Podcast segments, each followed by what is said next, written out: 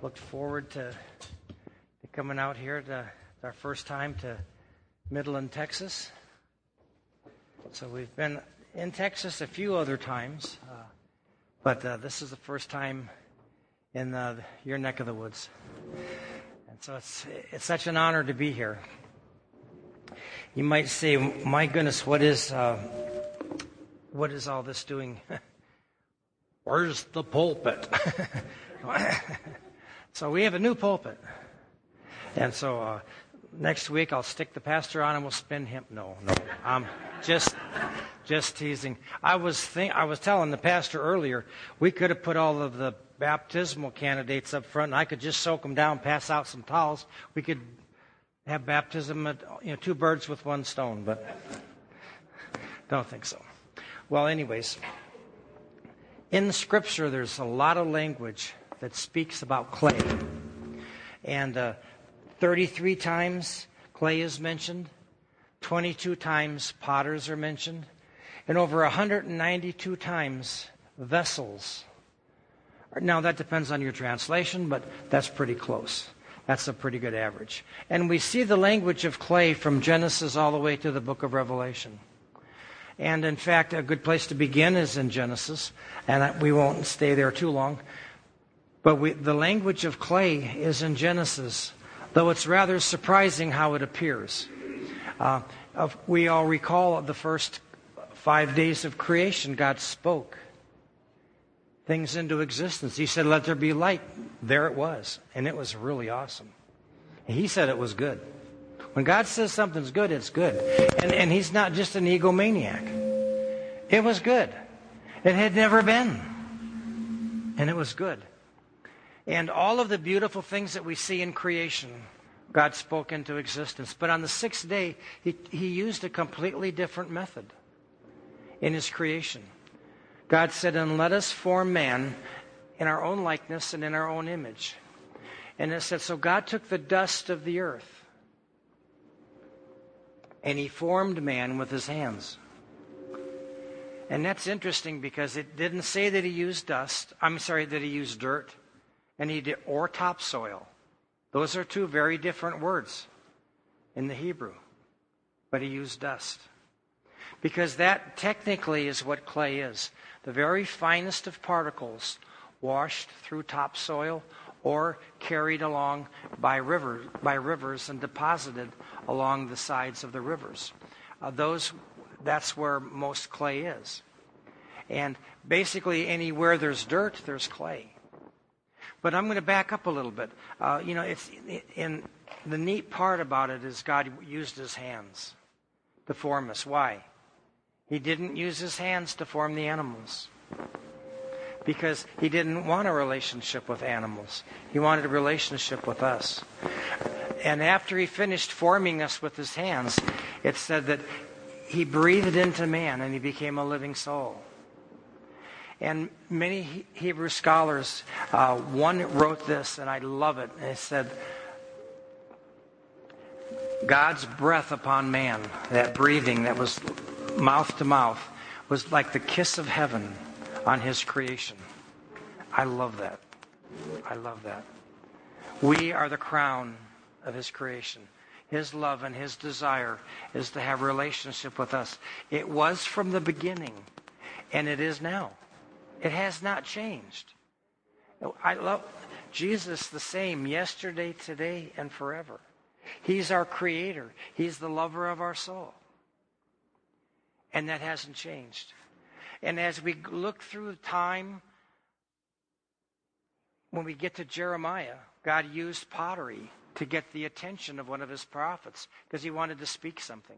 In chapter 18, he said, Go to the potter's house and I'll speak to you there.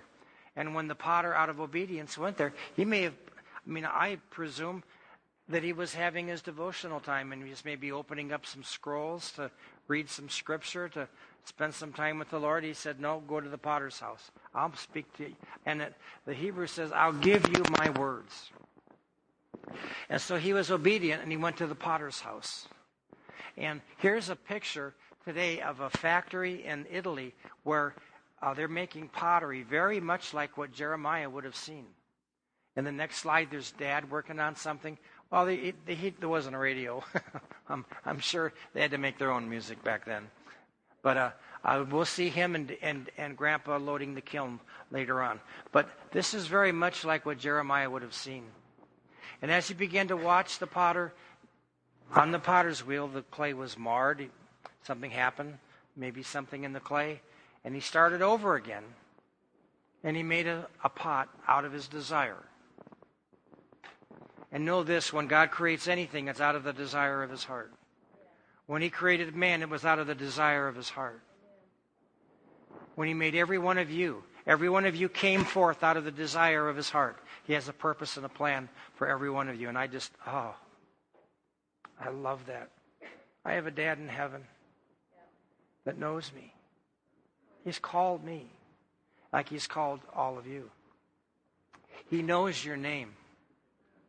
And I love that.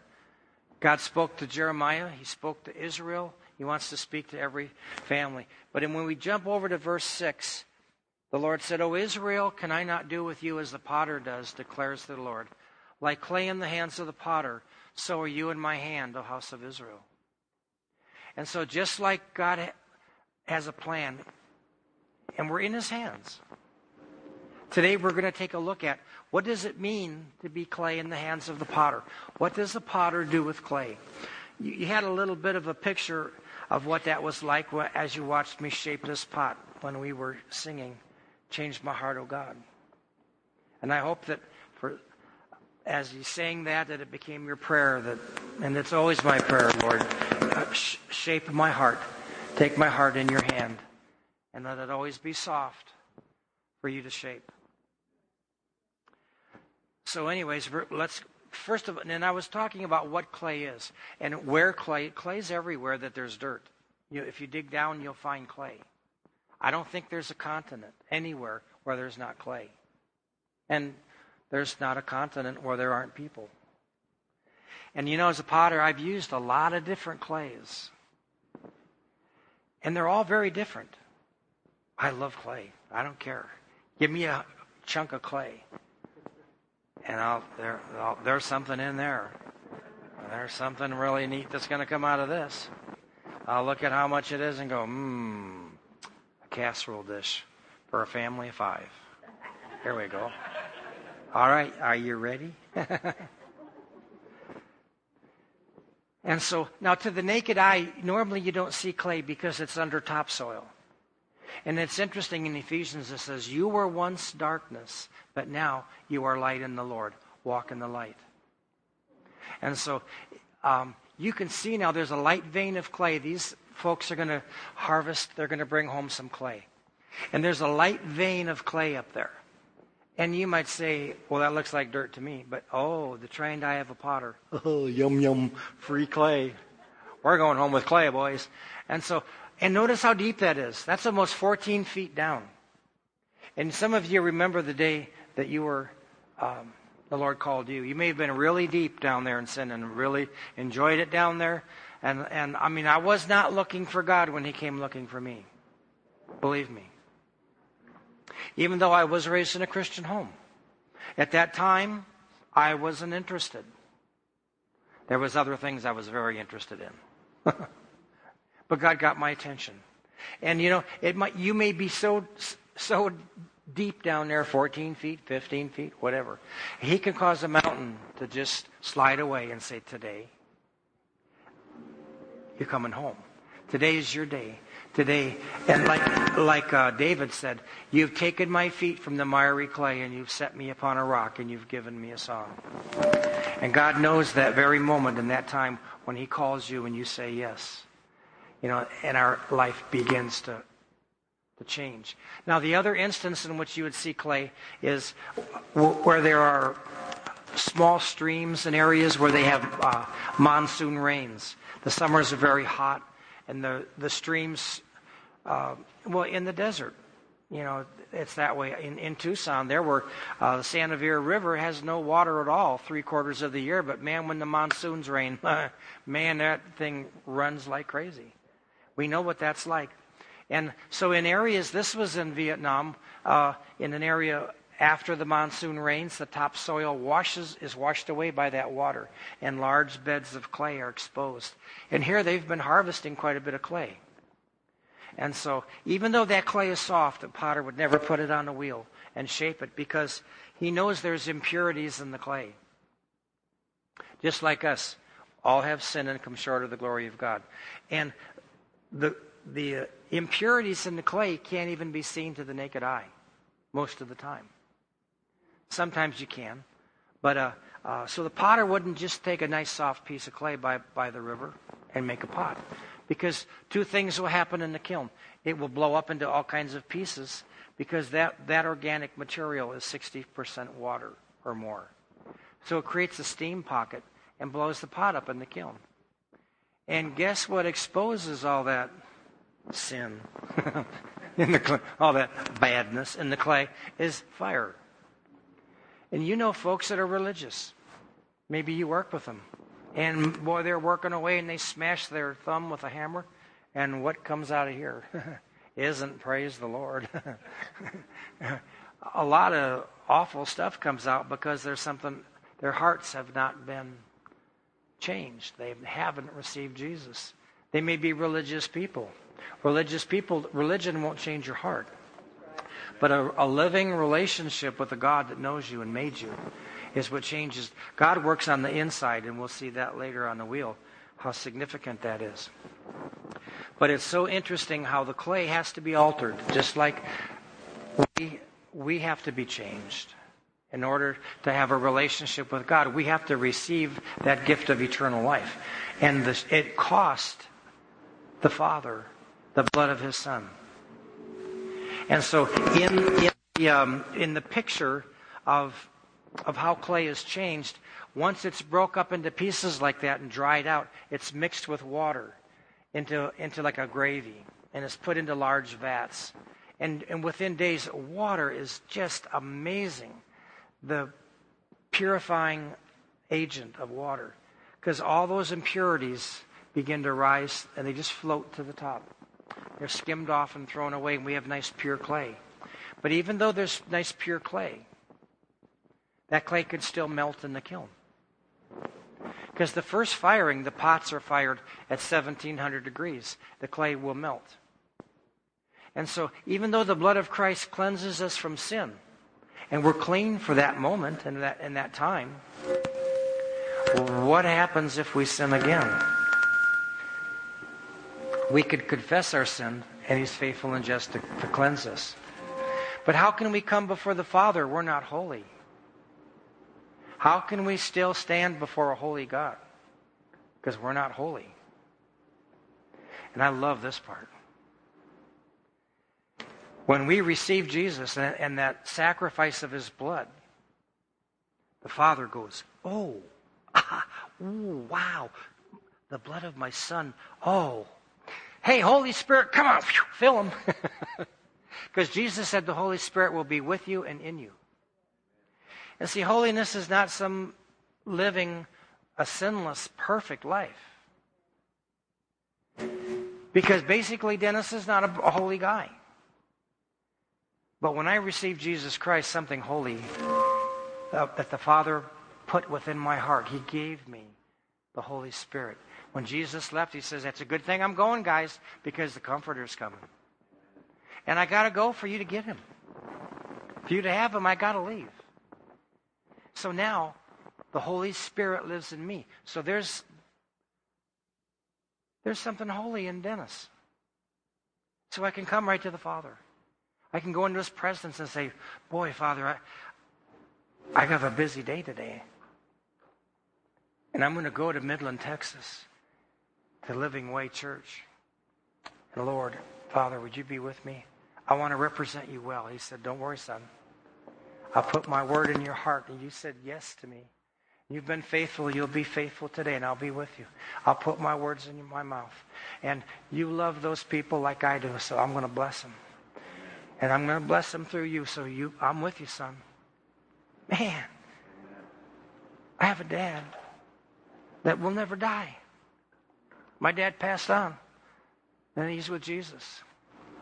And uh, my mom is there. I've got a lot of people I loved through the years that poured into my life, that prayed me into heaven.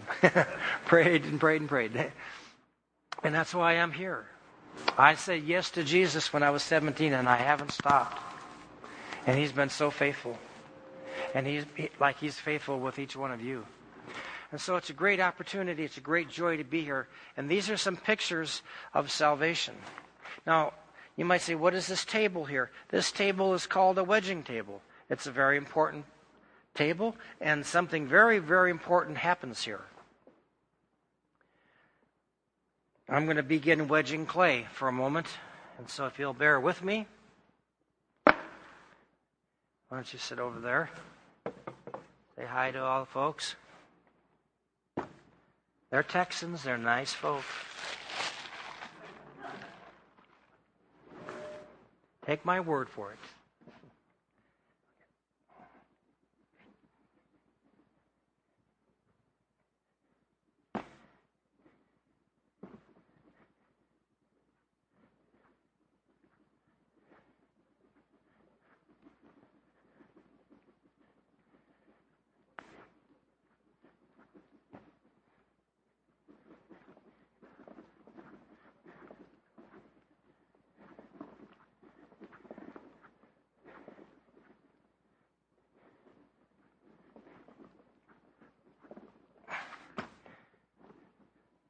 Okay, there we go. When I was younger, I could do this all day. now, if you notice when I began, it was kind of stiff. But if you notice, I got, I got into a rhythm. That's what wedging is. And it's very important to the clay. Potter never takes clay right out of the bag and throws it on the wheel because it has to be prepared. I have to know it's ready. I, I, in that process, I could feel how much water is in the clay. If there's not enough, I'll be sweating like bullets and fighting with that clay to get it to center. I'll probably tear chunks off it trying to shape it on the wheel because it's too dry. So, water from this point refers to the Holy Spirit. There needs to be a balance in the clay. Clay must stay in an environment, in a moisture environment. When God changes our life, and I'm, uh, and He puts different things into us, just like the potter has to put things into the clay so it doesn't melt in the kiln, so it can be shaped, so it can be fired. Elements are added to the clay. When we're born again, we're given the Holy Spirit, we're a part, he makes us part of a family, the church. That's, a, that's more moisture, more of that environment. The clay must be in that. If it gets out of the environment, the moisture environment, it dries out. And the wedging of the clay is like what it says in Romans Be not conformed to this world, but be transformed by the renewing of your mind. It's not automatic. I wish I could say that it is, but it's not and as wonderful of a Bible teacher as John is, it, you cannot renew your mind by going to church twice a week. By if you go, go Sunday morning and Wednesday, that's not automatically going to renew your mind. But there's something that the clay must do because there's a spiritual man. And a spiritual man, just like a physical man, needs rest and sleep. We need to eat every day. We need to rest every day. And uh, we have, uh, this is acting funny. Can you all hear all right? Wonderful. Praise the Lord. We'll keep going then. So the wedging of the clay is very important because what happens is as I'm twisting and pushing on the clay, the clay is responding to my hands. You can't feel it. But when it started getting easier, I'm going, okay, Bessie, here we go. We're getting ready. And they've taken clay that's been processed in the bag and it's almost ready to go, but it's not been wedged. And they'll put electrodes in that clay, and the needle doesn't move a bit. Not a, not a bit. And just with the amount of time that I wedge this clay, if I were to stick the electrodes into this clay right now, that needle would be dancing all over the place. Because what happened as I pushed and twisted, I pushed and twisted, I'm releasing a positive charge in the clay. It can be measured. It can be scientifically measured. When I read that, I went, oh, glory. when I spend time with you, Lord, you mean you want to take my heart? You want to wedge, you want to soften my heart? You want to release in me a positive charge, a blessing for others? And that when I left your presence, I would be different. Because our devotional time, that time we spend alone with God in prayer and, and in quietness, is when we learn to hear His voice. That's where the renewing of the mind takes place. In His Word, in the, in the quietness of His presence. It's like a, a wonderful steak that you put into marinade. Devotion, devotions are, is like marinade. Taking some marinade and, and just letting the sweetness of the Lord let us soak up that yummy stuff. And His love, let His love just saturate our hearts so we walk away and people can, can experience His love and His joy. So wedging is very important, and God's Word is a part of that. The Bible says that God's Word is living and active and sharper than any two edged sword, dividing asunder the soul and the spirit. And it's the only book I've ever read that shows me what's in my heart. Now, the neat part is I get to see what's in his heart. And he shows me what's in my heart. And then I say, Lord, can I have more of your heart? And he says, Oh, I've been waiting. Sure. Here's some more. See, I'm clean. How are you? are you ready? We're gonna we're gonna go on the wheel today. It's gonna be really cool. There we go. And so we allow the Lord, God's Word, to examine our hearts. And, and you know, if we just read God's Word for knowledge, then all we're good for is to win an argument. And God isn't interested in how much knowledge we have, but He wants us to be transformed into His Son, into the likeness of who Jesus is. Just like Paul said in, in, in Galatians, I am in travail until Christ is formed in you. And so it's good to be pregnant. It's a wonderful thing. Something is going to give birth. God wants us to be fruitful and give birth to His Son in our hearts and lives. So we look like Him, we speak like Him, we love others like Him, we see the world like He sees it.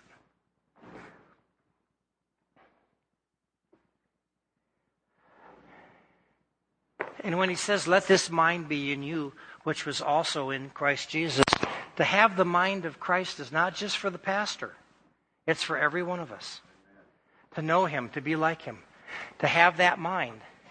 It, it's not, he doesn't wave a carrot and say, oh, you don't know Hebrew yet. oh, you haven't prayed long enough. Well, you don't fast, so you don't get it. No. You know, God's not that way. Amen.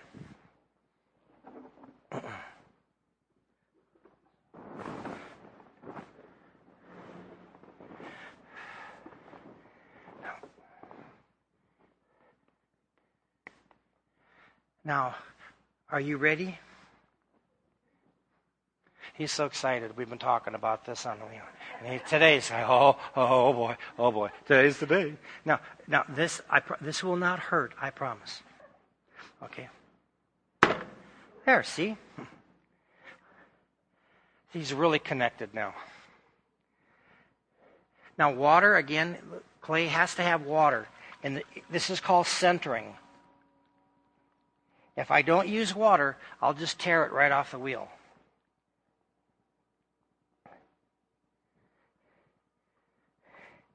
The centering of the clay is very, very important. If any of you have ever sat on a wheel, you know that if you don't center well, you can't throw very well.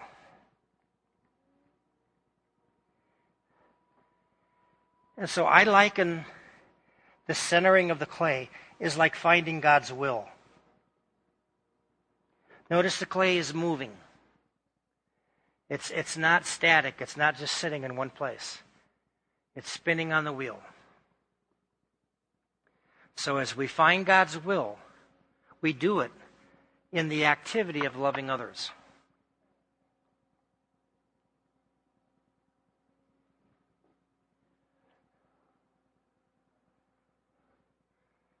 We're almost there.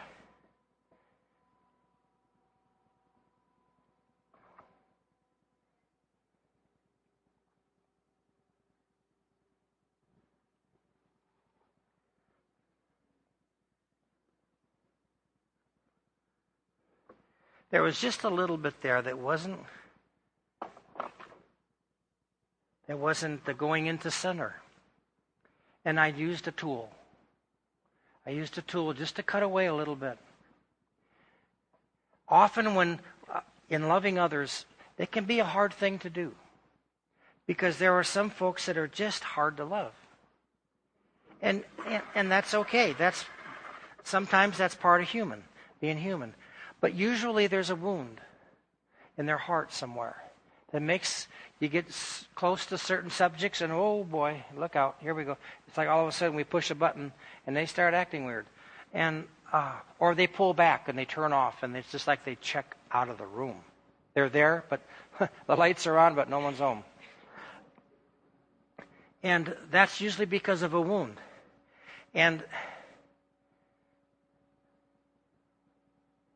so I knew that this guy, you know, had some some stuff from his past, and I sent someone along to, help healing. You know, I noticed when we talk, when you would talk about a certain subject, you would get really upset. and I've been praying, and I know you have such a good heart, and you just want to love folks, and I, I really see Jesus in you. Uh, but I believe that there's something that God wants to heal from your past. Can I pray for you? Oh yeah, sure, man. And in that prayer, that healing occurred. And now, now he's free to love others. And he can now be a tool of healing for others. See, all of us, I'm going to use different tools. You, some of you saw me use this little guy here. We, we are all tools. We all have gifts. We all have a place in the kingdom where God will use us to heal, to bless, to encourage others. So, tools, God uses tools. And did you notice, by the way, the Lord didn't say to the pot, hey, you know, get over it, would you? I mean, you've been messing around with it, whining about this for so long. You know, get over it already. Come on. No. Very, uh, the potter, I was very gentle. I took my tool. I could feel it was off. And gently. God's gentle. When he brings healing, he's not screaming and hollering.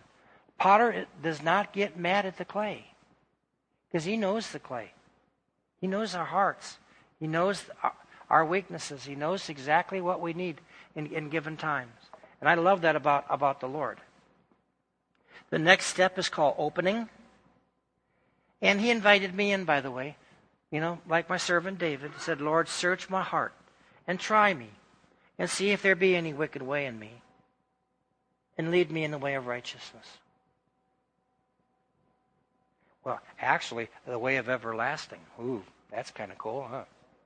In an everlasting way. That's cool. I like that. See, there's not much in there. You've been doing so well. Wow, that's awesome. You know, you're, you're really awesome.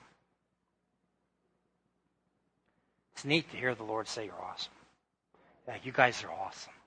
You know that? You guys are all awesome. Really awesome. Okay, now we're ready for throwing, and that's the shaping process. And uh, I'm squeezing on the clay here and lifting it up.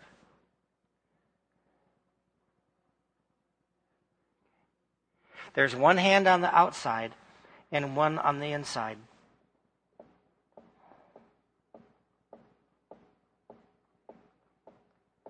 But what's interesting here is the clay is always shaped from the inside.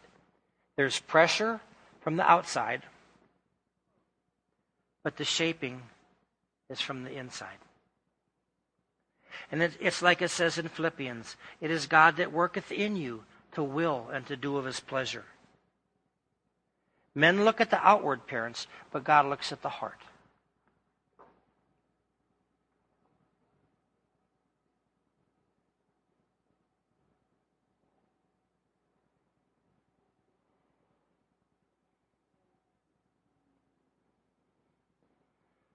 Okay. Well, there's just a little bit here that I'm going to have to take off. It's all right. It, this won't hurt. There you go. You had to take that little bit off. You'll be you'll be just fine. Well, you know last week when you were at the wheel or at the wedging table and you were reading about my servant David And David said, Lord, would you enlarge my heart? And we were talking about that. You thought, but well, well, Lord, how do you do that? I mean, don't we just all have, I mean, I have a medium sized heart. And so, how does your heart get bigger?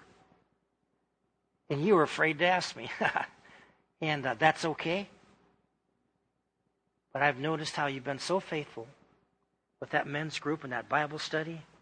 And uh, you were afraid to ask me, but that's okay. And uh, I'm going to enlarge your heart. So, are you guys ready? You ready? Yeah? Okay, here it goes. Oh, and, and it won't hurt. I promise. I promise it won't hurt.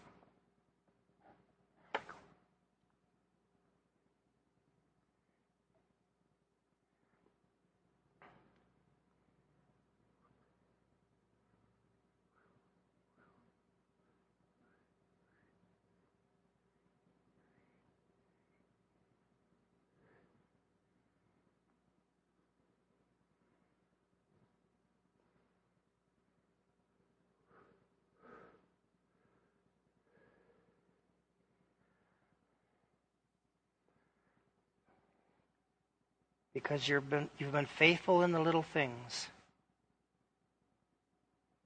I'm going to give you more. And I'm going to send you out to be a blessing to others.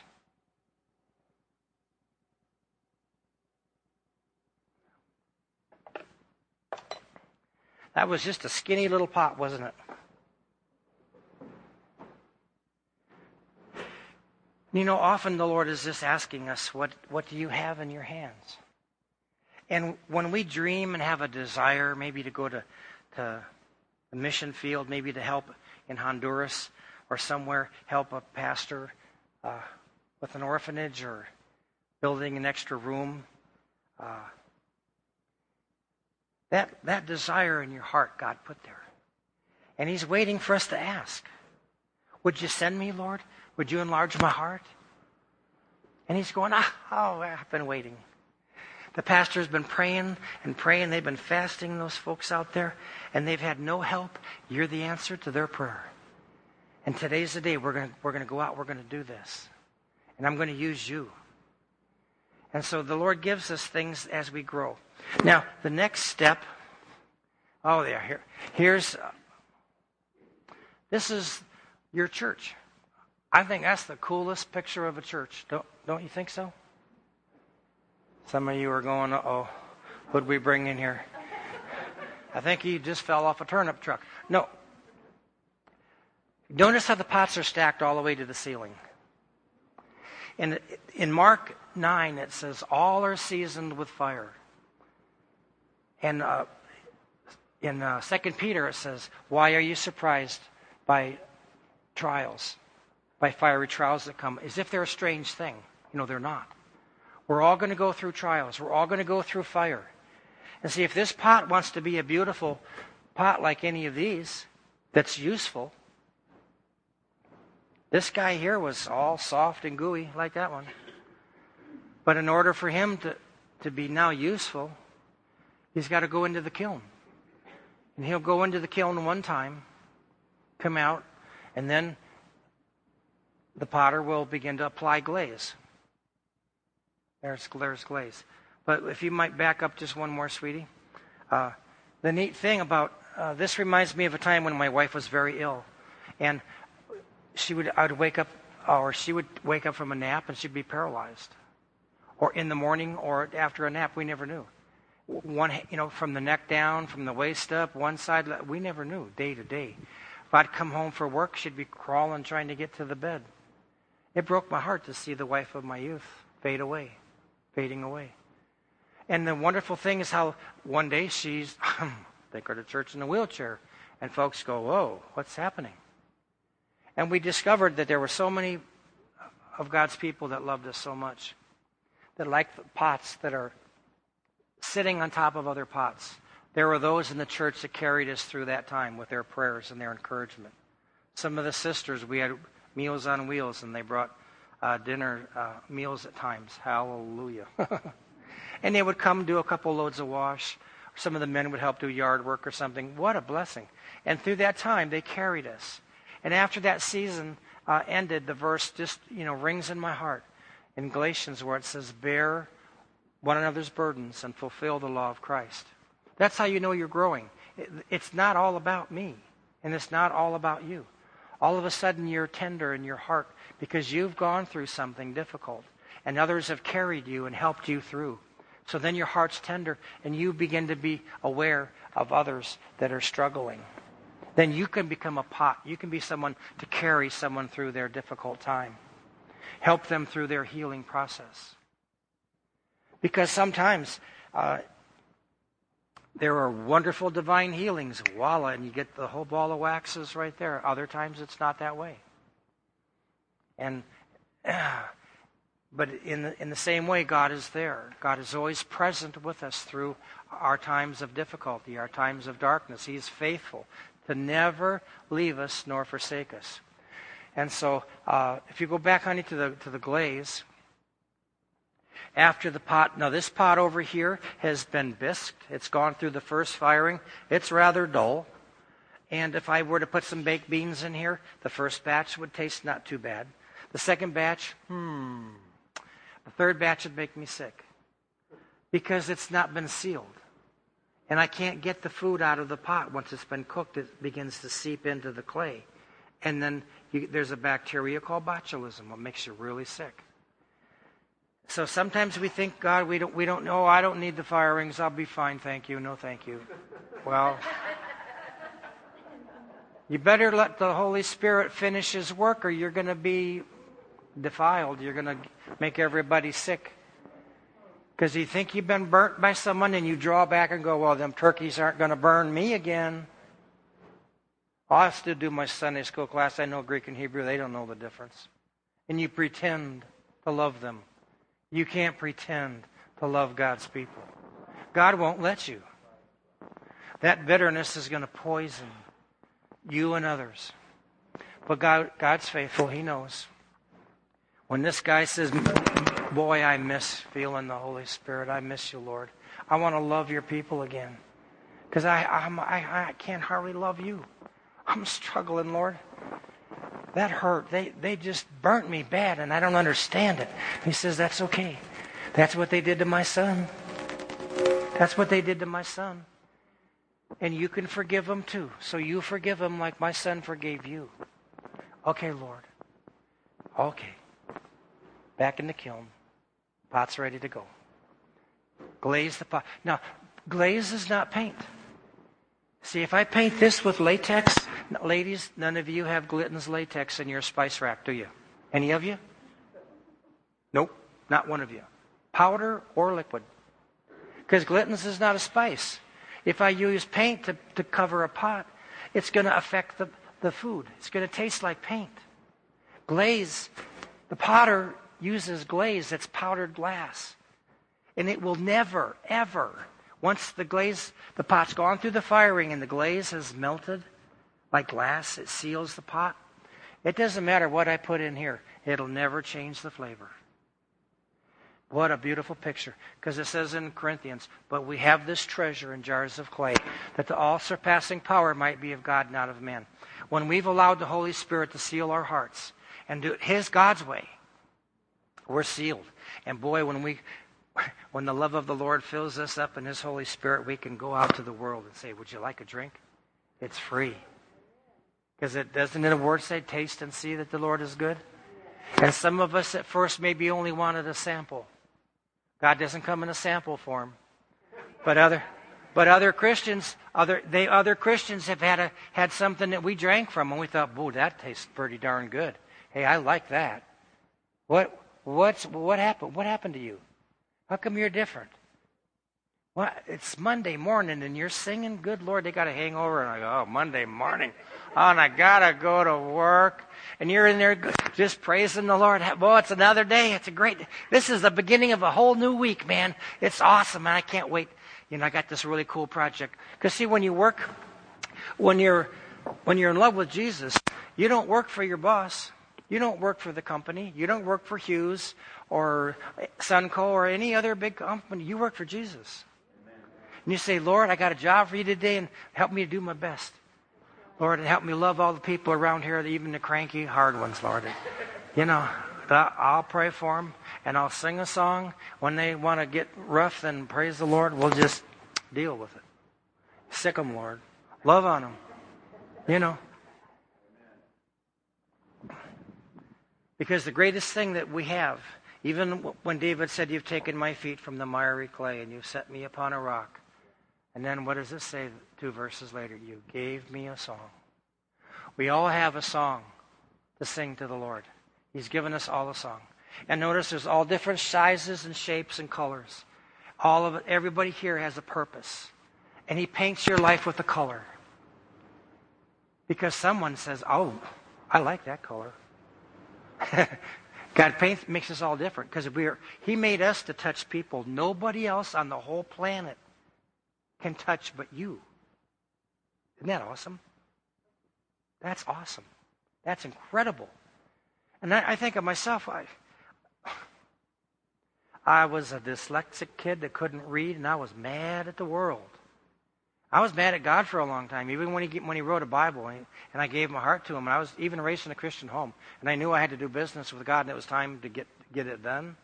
And I committed my heart, and then I, boy, it was boxing time. I said, God, you had to write a book.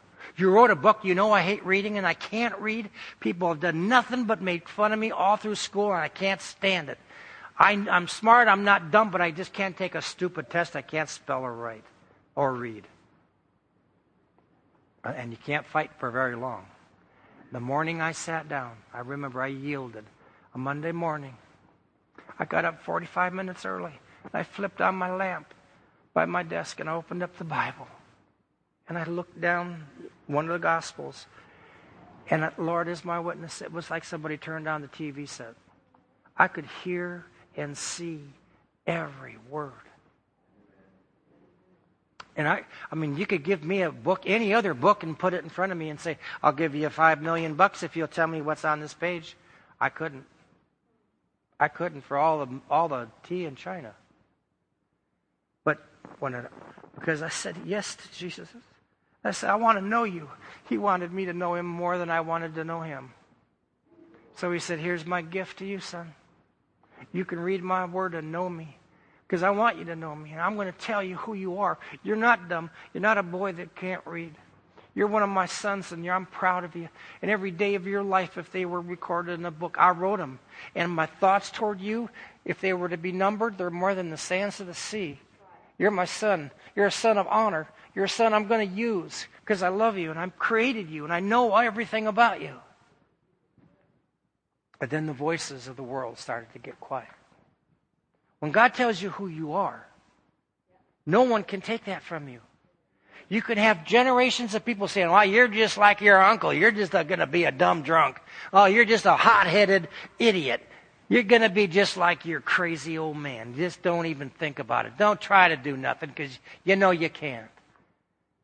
Only one voice can silence that in your heart, and that's the Father God that says, You're my son, you're my daughter, and that's not who you are. I did not make a loser. You, I made you to be victorious. I made you to shine in this earth like any, something brighter than could have ever be seen. There's no light brighter than your life. And you know, when you find who you are in God, there's nothing more exciting. There's nothing more powerful than being all of you that God made. And He likes all of you. And he even wants to invade that part of your personality that you wish weren't there, wasn't there. Whoops, my English isn't as good yet. It's still, I'm coming. I'm a slow train coming, but the wheels are turning.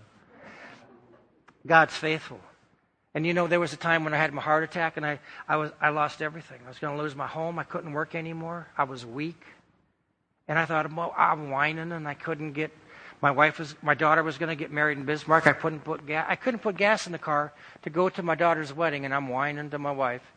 I was trying to put some business together. Nothing was happening. She said, "Honey, you've been working so hard." And I had hands of the potter just part time, and I, I couldn't make it work. And he, she said, "Honey, call a couple pastors. Maybe we can line up a few churches and finance our way and there and back." I went, "Hey, Fine, I'm tired. This is frustrating. I'll try. I'll try that. That sounds sounds kind of fun. In two weeks, I had nine churches lined up. And by the time we left, there were 14 churches. And we began a tour that began the beginning, a new beginning. God called us in the full time ministry at a point when I was my very weakest and I had nothing. Nothing. And you know, uh, it was like a few months ago, it was like somebody lit my life on, set a match to my life, and it was ashes everywhere. And I'm kicking through the ashes. I'm going, well, this is great. Well, I can't do nothing. What can I do, Lord? I'm going to lose my my family, my my my wife. I can't take care of her. My house, that's going to be gone. What am I going to do? And through that experience, the Lord gave us beauty for ashes. This is ash glaze. Isn't it pretty? And, and this plate here, it's a beautiful ash color. And if you give God the ashes of your life, He'll give you beauty. Ashes are the circumstances you can't control. This clay is this glaze is made out of clay, which is the heart, who we are, earthen vessel. But ashes are all the failures and the confusion and the things that we can't control. Out of our they're they're out of our control. You give him your heart and no ashes. Only God. See, the bank didn't want my ashes. They didn't couldn't care less. But Jesus said, I have a beautiful glaze for you, son. I'll take your ashes. And I'm going to paint into your life the colors of heaven for all to see. There's no more joy. There's no greater joy than to find your calling and to find God begin to pour into your life. And He is, he is, a, he is able to do abundantly above all that you could ask or think. It's time, church, to dream with God. It's time to give back those dreams, those desires. He knows them. He wants to bring them forth. Why? Because He wants your joy to be full.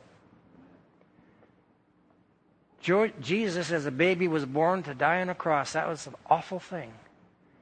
But His reward was joy, and His joy was us. For the joy set before Him. That's you and me. He saw us on the cross. He saw us in the pain. He saw us in the beating, in the cursing, in the spitting. He saw us. We were his joy. We nailed him to the cross. In his love, he saw every one of us. And that was his joy. The Father rewarded him with joy. And Jesus says, Now, Lord, give them the same joy that you gave me. Give them that same joy. Give them the love I have for you and the love you have for me. And here I am, just a potter, just an old mudslinger. This is me in Jesus, in God. You can't get any closer. There's nothing that can open those two hands. When you're in His hands, nothing can take it away. You can't lose it.